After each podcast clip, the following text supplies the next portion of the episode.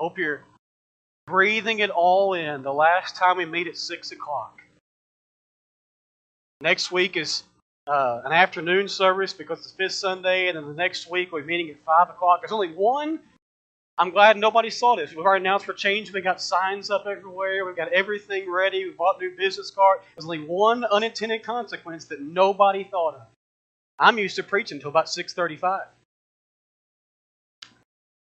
Too late to change now.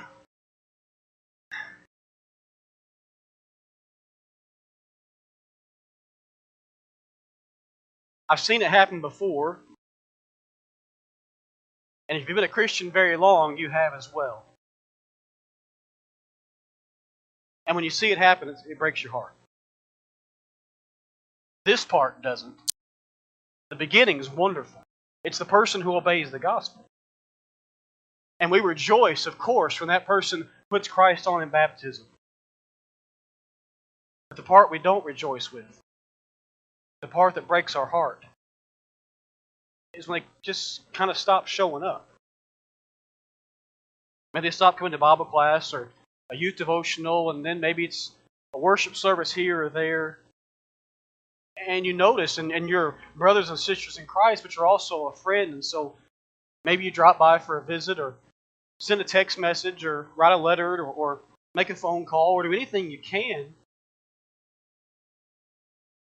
And they'll scarcely let you talk with. Them.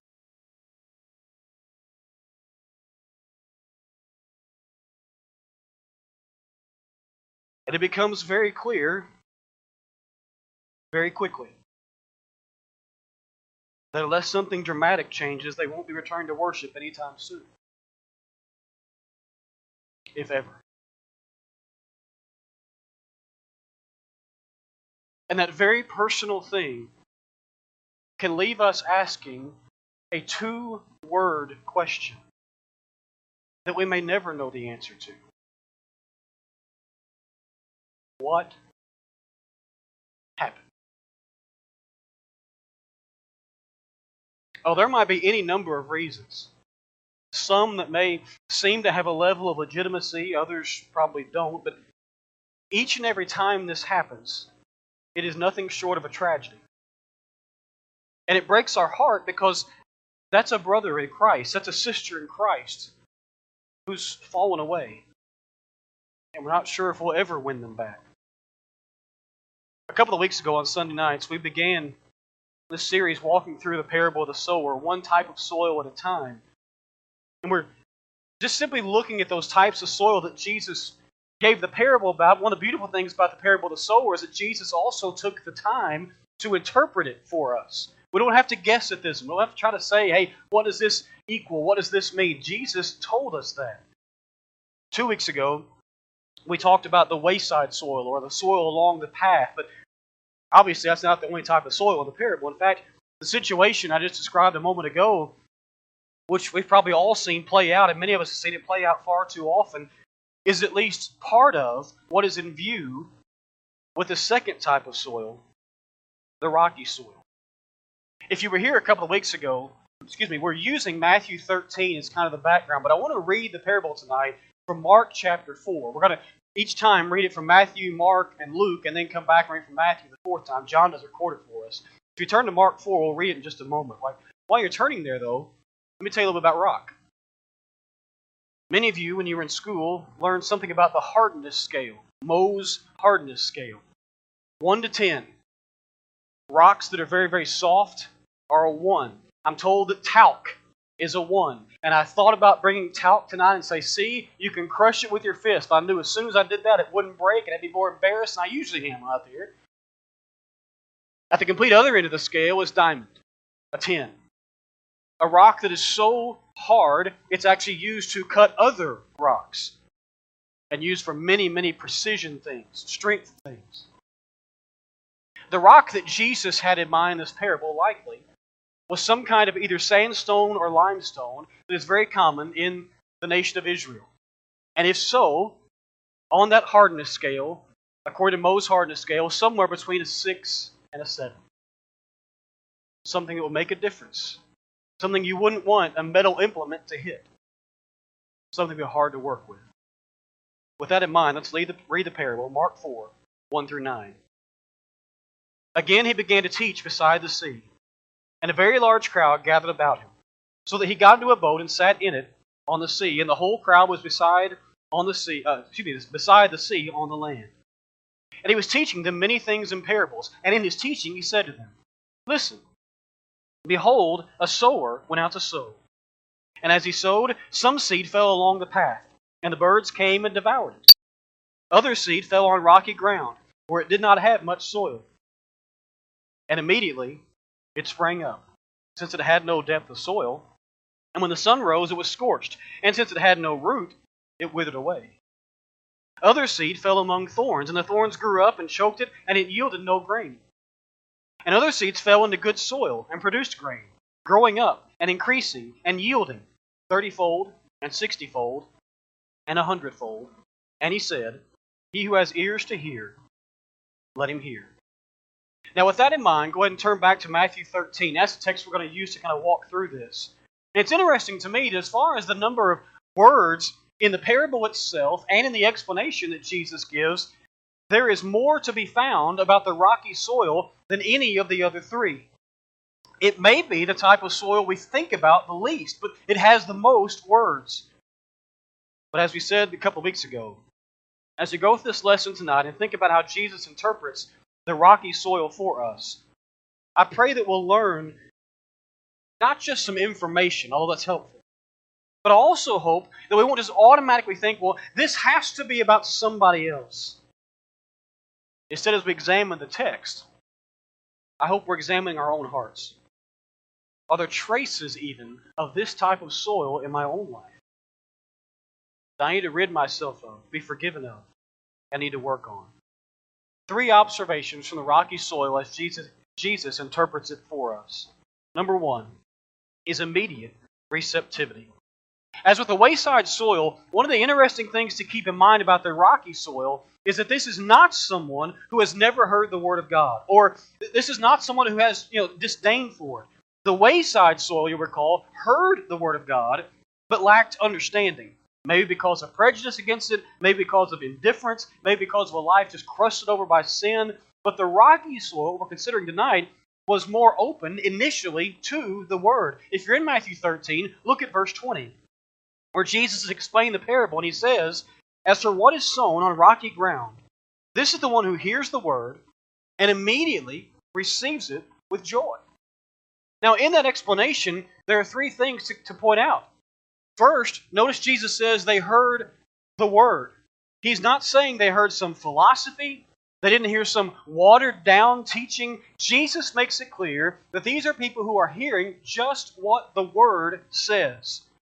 In his day, this would have been people obviously who were hearing him teach. Some would have heard John the Immerser teach. Most, if not all of them, would have heard or read the Old Testament prophets and writings and laws and those sorts of things their entire lives. But the point is, these are people who had heard the truth. In our day and time, these are people who hear sermons. These are people who hear faithful lessons about baptism for remission of sins and proper worship and all those sorts of things. They hear the word, but also they receive it. But notice they don't just receive it, Jesus says they immediately receive it. Prejudice against the words of Christ, if there is any, is just taken away by the truth. They see the power, they see the life giving nature of what it is that's being proclaimed or read. In our day and time, I, I, can see this type of person being one who, who follows along with a sermon with an open Bible or maybe with an app on their phone and they're, they're highlighting stuff or underlining stuff to, to study later, to remember later, to memorize later. They receive the word and to do so right away, and also they immediately receive it with joy parentheses, opinion. That's my favorite part of the whole thing with joy. This is what they've been looking for. Maybe they're feeling the weight of sin and guilt. Maybe they're going through a difficult time in their marriage or with child rearing or with a financial downturn, and they feel the, the, the, true life that comes from God's holy word, and they may not understand everything about it. but they see that living a holy and righteous life is God's way, and they see the love of God just pouring forth from the text, and they begin to see this is what I have been looking for. This is a joyful thing. Who wouldn't want to know someone like that? This is the type of person you want to have a Bible study with. I mean, every time you point out something to them from the Word of God, you, you can see just the, the light bulb go off in their head. You can see the fire just light up inside of them, and they're filled with, with joy. They might have some struggles along the way. If I, I got some things to change, but God loves me. Jesus loves me. It's a beautiful thing. And then maybe you're there. On that day when they walk down the aisle at the end of a sermon. Or maybe you're the one they call on a random Tuesday morning. And they say, Could you meet me at the church building? I'm ready to be baptized. And you're there, where you're the one actually putting them in the water or not. Maybe you're sitting 17 rows back, but you see them make that decision and that life transformation. And you shed tears of joy, not, not because you just had a you know you did it. You of course didn't do it, but you knew you know you helped. You know you said something, you taught something, you you pointed them in the right direction. And oh, I wish this ended here. But something happens. And that's what make us, makes this part of the parable tragic. Excuse me. Because in the second place, we see a lack of depth. The first part of verse 21 states about this person who's just been filled with joy over the truth of the Word of God, yet he has no root in himself, but endures for a while. Now, there's something back up in the parable itself that we need to grasp to help with this point. If you're in Matthew 13, look back up in the parable itself at verse 5.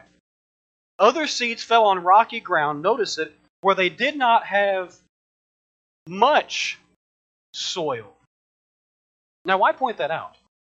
Jesus was not trying to give a picture of a guy who was actually throwing seeds on top of an actual rock. He wasn't saying there's a big limestone out there and the guy is throwing seeds on top of that. There was some type of soil. In fact, in that part of the world, there are many places where there is limestone or sandstone with a thin layer of soil over the top of it. That's what Jesus is talking about. Now, some of you who try to garden or a flower bed, you, you get the idea. Maybe not the same way, the same uh, topography that that uh, that they have over there. But maybe you've tried before to not really work the soil all that much, and, and the top little bit of soil looks pretty good, and so you you start to dig down just a little bit to plant something, and all of a sudden, wang, wang, wang, wang, wang, and you realize, for one, that was really dumb, but also I've got a whole lot of work left to do. But when you do that, you know the seed has an opportunity to take root and to start producing a plant, but it's not going to have the opportunity to develop those roots deep, strong, full. There's a key phrase in Jesus' explanation in that he says this person endures for a while. This is the person on this side of the cross who is a Christian. There's no doubt. They've heard the word, They've received it with joy. This is the person who's obeyed initially. But this is more than that, it seems. They endure for a while. This might be someone, to put in our modern day time, who, who walks up to one of our, our, our deacons and says, Hey, I keep hearing you all say that you need help teaching Bible class. I'll, I'll help with that in some way, shape, or form. I'll, I'll help with vacation Bible school. I can't do a whole lot, but I can do something. This might be a man who walks up to one of our elders and says, I'm kind of nervous to get in front of people, but I see these guys passing trays. I can do that, surely. I, or I can serve on a securities. I, I, can do something. Or I can host the kids for a UTV. I, I can do something like that. I mean, this person has come into the, the fellowship of God, and they seem to be doing well, but all the while, they're not really deepening their faith. They have the right outward appearance, but all the inner stuff isn't really getting any deeper or stronger. If you like to grow plants, you've had something like that happen. Maybe you plant something and it shoots up out of the ground. You've got a row of beans or something, and they come up all nice and straight. And Even when about that tall, your mouth starts watering. You, you can already taste them. You know when, when that's going to happen in a few weeks. But then you look out there a few days later, and Just a little section, not that long, just doesn't look right. Everything else is okay, but a couple of them just don't look right. They're kind of shriveling up. And you reach down there, dig a little deeper in the soil, and they're hitting rock. You didn't prepare the soil well enough. The soil looks good for the first little while, but not deep enough for the roots to really take hold. In the year 2010, there was a man named Grant Osborne who had been to Israel several times, and he wrote about Israel now, not in Jesus' day, although you know as far as geog- uh, geography and stuff, not much has changed. But he said this. He said, even today, one can see a fully ripe flower shrivel in seconds when hit by the hot sun and hot wind from the desert. That's the type of land and soil, or lack thereof, we're talking about. That concept led one scholar to write this simple way of summarizing the, the uh, rocky soil. He said, There was no depth of character, or feeling, or emotion. Now, I really like that quote because that writer did not say there is no character, or no feeling, or no emotion. That's not what he said. He said there's no depth of character, or feeling, or emotion. That's what's going on with this new believer. On the outside, he or she looks all right, but they're not developing and deepening their faith on the inside. It's mostly outward stuff. And there's only so long a person can spiritually be viable when they're not developing the inside stuff at a deep, deep level. That's why certain things are so important, not only the life of an individual Christian, but the life of a congregation. It's why it's important for our Bible classes to actually teach the Bible. We should be very, very thankful that our elders here place a premium on making sure that our Bible classes are Bible classes. Well, I'm not saying that can't be a topical study, but it's always based on the Word of God. That's why it's important that we make sure that we always preach and teach the Bible publicly. When I stand up here, or Noah stands up here, or guest speaker stands up here, or whoever, this is not story time. This is time for the Word of God to be. But individually, it's also why taking in the Bible in our own personal lives is absolutely invaluable. If I may just be so blunt, we have far too many Christians who spend far too much time reading about the Bible and not reading the Bible and studying the Bible. Now, I'm not saying you can't use helps, of course, all of us do. But the text must be the text. And when we fail individually to take in the Word of God, we're setting ourselves up for disaster, as we'll see in a moment in the parable. But the same can even be true of a congregation. Remember, God told an entire nation in the Old Testament, in Hosea 4 and verse 6, My people are destroyed for lack of knowledge. If we're not preaching and teaching the Bible, then, folks, we're nothing more than just a social club or a community center. We are called to be God's people. We must stick with Scripture at every level. Paul's uh, reminder is to study to show yourselves approved unto God. That must be our calling card. If not, it inevitably leads to what we see next and tragically in the parable. And that is superficiality to spiritual death. Jesus makes this parable one that is very real to life to many Christians. What causes this seed to fail to produce, if you look at verse 21 again, is this tribulation or persecution that arises on account of the word. Now, I want to point something again, that's found back in the parable itself. It may seem really, really obvious, but it needs to be emphasized. If you're still in Matthew 13, go back up to the parable in verse 6, where Jesus talks about the seed on the rocky soil, and he uses this phrase But when the sun rose, they were scorched. Why, why point that out? Because the sun rising and the sun being hot is about the most natural thing possible. You don't believe me? Walk outside about noon tomorrow. Now, it may have been a scorching sun, but that's to be expected in the growing season. Anyone who tries to grow anything in most parts of the world knows that's something they've got to think about the heat of the sun, the heat of the day. But why point that out? Because Jesus is trying to make it clear that we will face tribulation. a word, by the way, that means trial or testing. And we will face persecution on account of the word. It is virtually as natural as the sun coming up and being hot. In fact, Paul would later write, All who desire to live a godly life in Christ Jesus will suffer persecution. 2 Timothy 3 in verse 12. I want you to think about this concept for a moment in light of the context of the time in which Jesus gave the parable. There were some who heard this parable, fact, probably many, who had heard John the Baptist preaching, and their hearts were stirred. A lot of people loved how he, he called out the hypocrisy of the religious elites of his day and those sorts of things.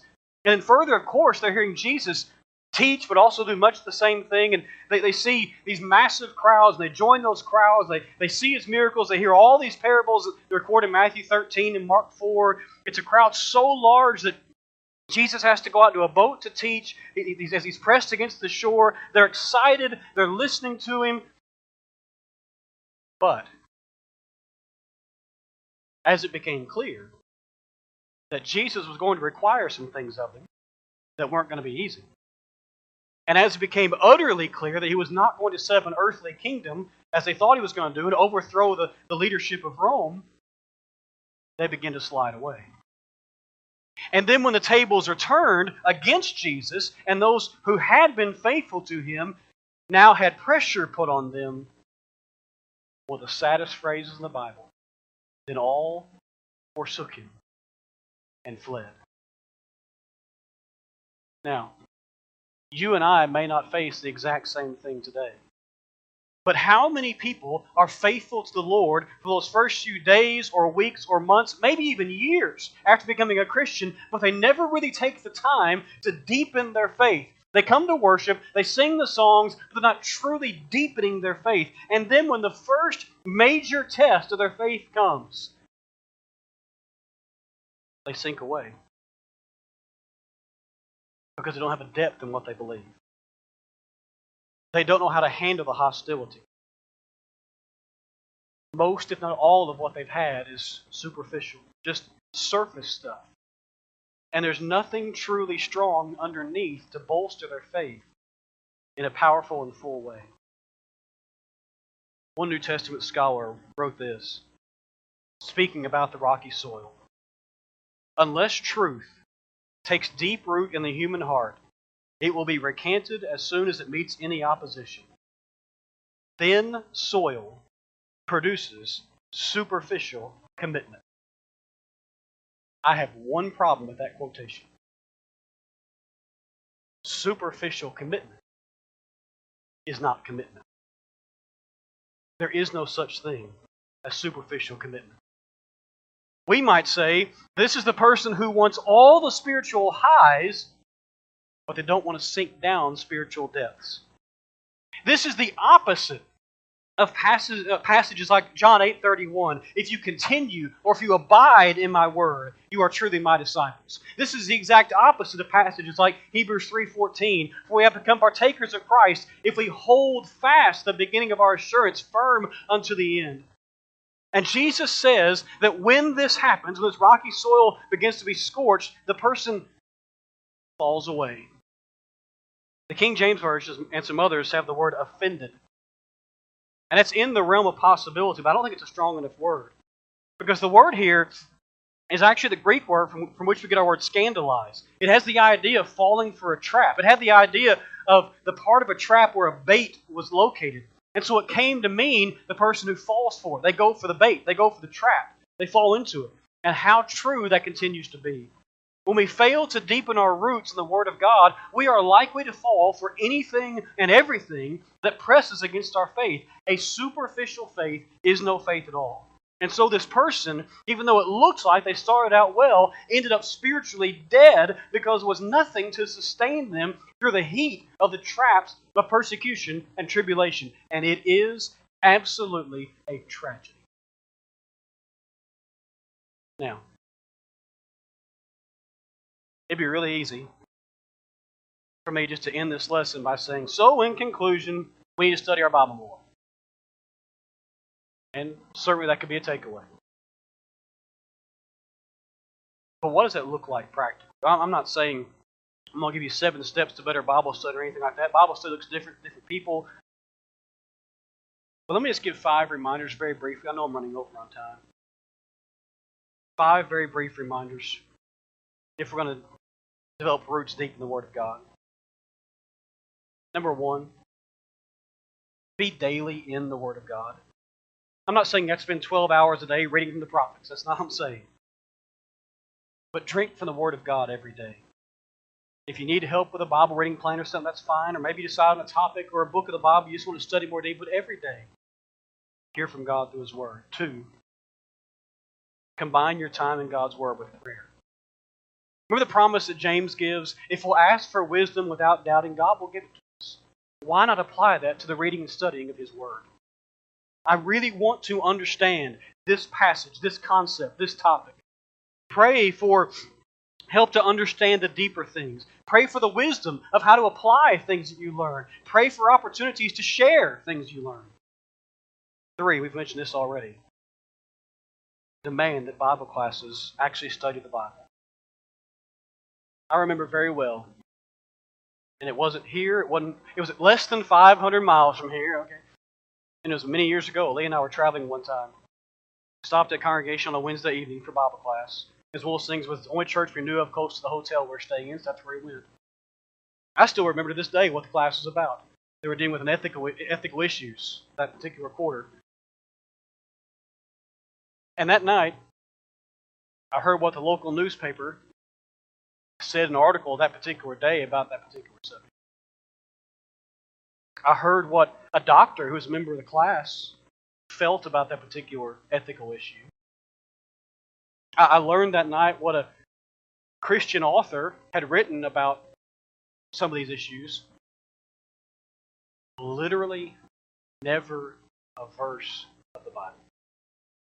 I never heard what God had to say. Ladies and gentlemen, that was a waste of 45 minutes of my life.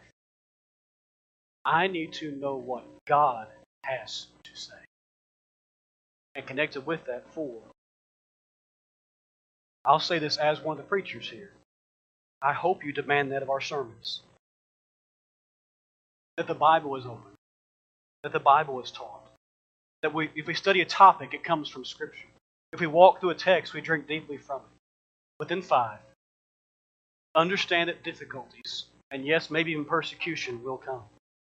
While you're studying the Bible, yes, to honor God and glorify God and ultimately go to heaven, you're also preparing your heart for the inevitable darts of the devil because he does not like it that you've become a Christian, and he does not like it that you're trying to deepen your faith. Folks, the devil doesn't mind if you remain superficial. He really doesn't. He doesn't mind if you come to church all that much if you remain superficial. And the reason is he knows that as soon as the heat is turned up, you're going to be going anyway. Instead, we'd have the mindset of the psalmist who said, Your word have I treasured up in my heart, that I might not sin against you. Psalm 119, verse 11. So, how are your roots? Do you only have the outward, outward trappings of faith? Or are you really digging deep into the Word of God? I've seen it happen. And you've seen it happen too. Many of us could look around this room and actually pick out places where someone or someone's used to sit. Who seem to be absolutely on fire.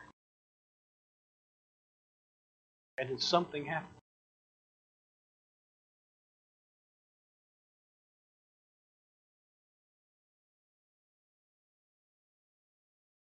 And it hurts so bad.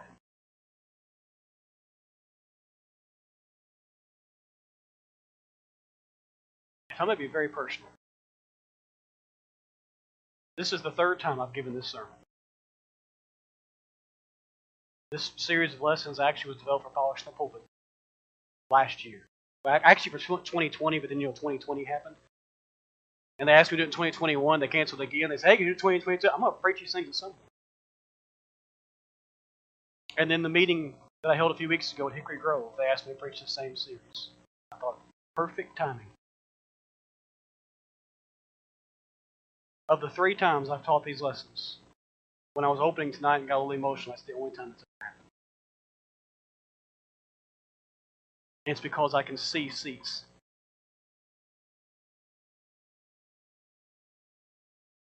I can see seats. Where brothers and sisters in Christ used to sit. What happened aches my soul. But it also should cause every one of us to say, I don't want to be next. And so I'm going to remove the rocks, or really allow God to remove the rocks and become better soil. Do you have rocks in your life tonight? So will you come? Always say the same to encourage you.